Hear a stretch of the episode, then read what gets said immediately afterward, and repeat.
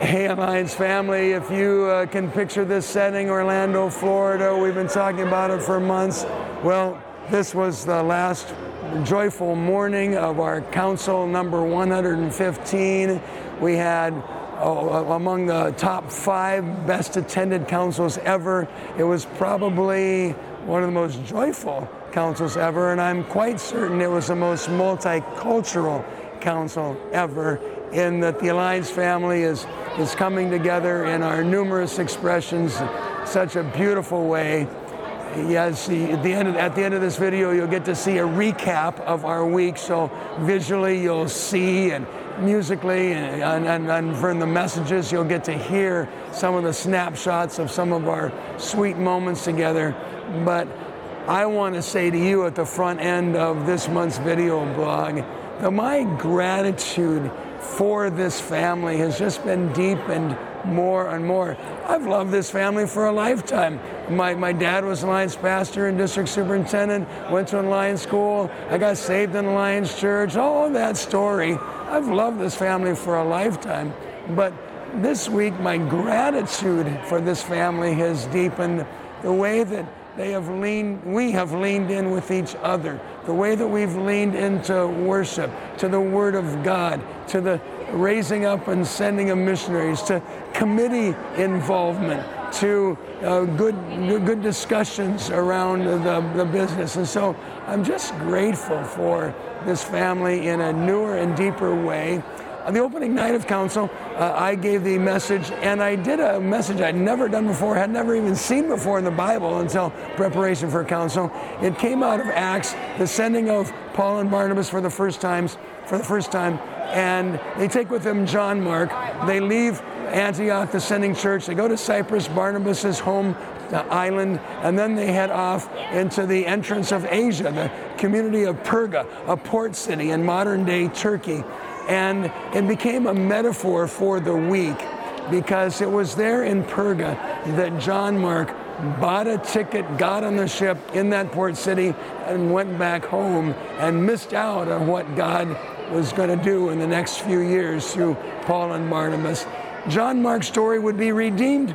John Mark would eventually have a second chance. John Mark would eventually be reconciled to Paul. It wasn't the end of John Mark's story. He wasn't disqualified, but he missed the moment of a lifetime. He missed a few years of a lifetime by pulling back in fear, pulling back to safety. And what I suddenly realized in the preparation for this message was Paul and Barnabas, uh, physically, geographically, were going inland and upward. They were entering into a mountainous region, 200 mile kilometer or 200 kilometer trek before they even uh, started to plant their first church, or what we now call the churches of Galatia. A mountainous region, rugged terrain, a different culture, different people, different food, no access to a quick route, a quick route out. It was the inward and upward call of God that John Mark just couldn't rise to. And so, Perga and inward and upward and beyond our current safe zones became a theme of this week, but not just for this week. This is a theme for the Alliance family, our missions emphasis regions beyond coming up in this, this fall within our own heart and spirit. There is this beyond call to be keep sending, to keep breaking out of that which binds us and confines us. So, um, my simple message today to you, Alliance family, whether you were at council or not, is just this appeal that we would be the kind of people who don't take the simple, the safe, the obvious, grab a ticket, there's a ship waiting for me, I can go home to where I know I'm where I know I'm gonna sleep or where I know I'm gonna get my food. But to enter in, sometimes that's occupationally, vocationally, educationally, going inward and upward, taking something that we didn't, you know, that presses us further. Often it's the journey of the soul, going inward and upward to those hard places to address in our own experiences. And corporately together as we do as a family, following Him where He's taking us as the Alliance family. In the end, it just throws me all the more independence on God. And as you can hear in my voice, I have been, I have little left. Well, it's what I started with at the beginning of the week. I was not physically well coming into this week, but have been sustained by the kindness of God. Every moment that I needed, He provided. Every time I needed to open my mouth, there was actually a sound that came out. It's just for me one more reminder. It's not about how strong I am. It's not about how wealthy the Alliance family is. It's not about how big we are. We didn't have big names this week but the Spirit of God showed up. We're not a, a, a famous anything. We don't care. In our weakness, the power of Christ shines through.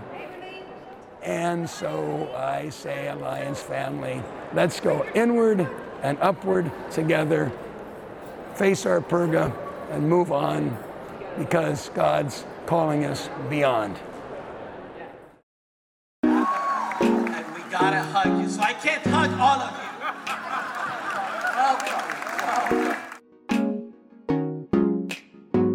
Movements were never intended to be monuments.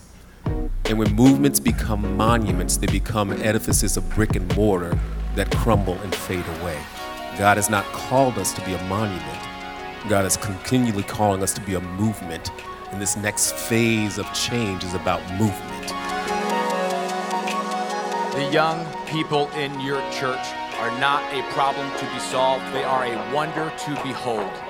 So the next generation is not just the next in ministry, they're what God is doing right now.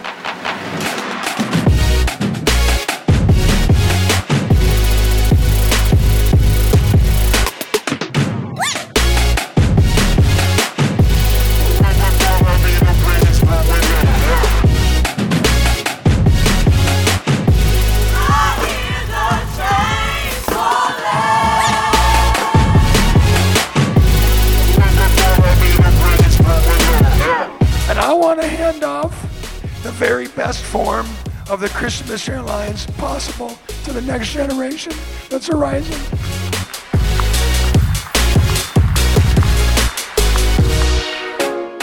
And that which separated us, not our culture, not our color, but an ideology, has been torn down by the blood of the Lord Jesus.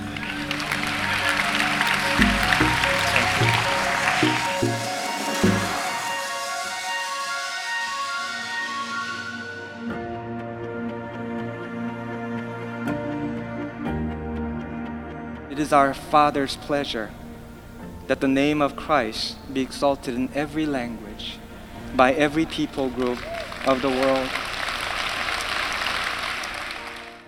There are many bivocational pastors and church planters sitting here in this room tonight.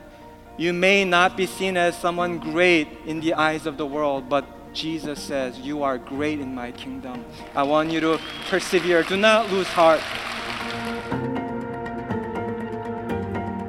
Our ethnic identities and our cultural preferences are placed above our kingdom allegiance and our kingdom mandate. That is an idolatry.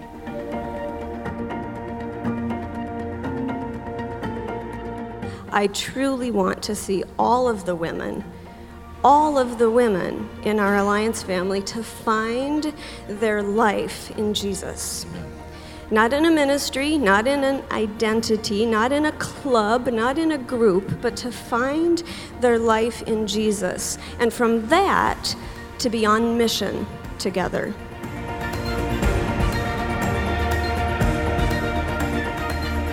The reason we're doing all this is breakthrough. The reason we're doing this is because of Mission Advance. We're not doing this to make your check designations easier.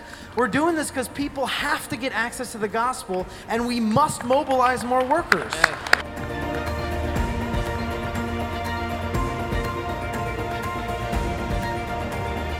But God is the one that is doing all the work. And remember my words revival is coming. Amen. Amen.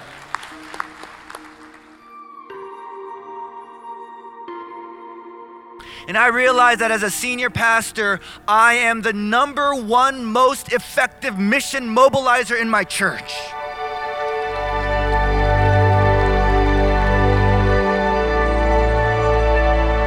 Families are messy, families are loyal. So you lean in during a moment like this. You don't pull back in a moment like this. You engage all the more because this family isn't about us in the end.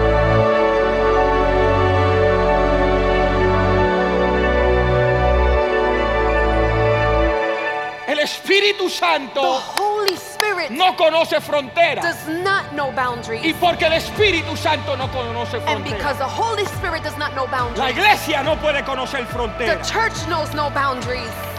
Hallelujah. Christian Missionary Alliance No tiene fronteras. has no boundaries. Porque si Dios con nosotros, Because if God is with us, ¿quién en contra who de can be nosotros? against us?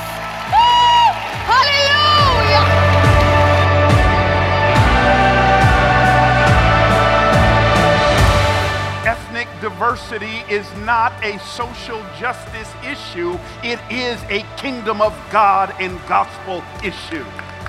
Do minorities, when they walk in your church, do they feel like strangers and aliens?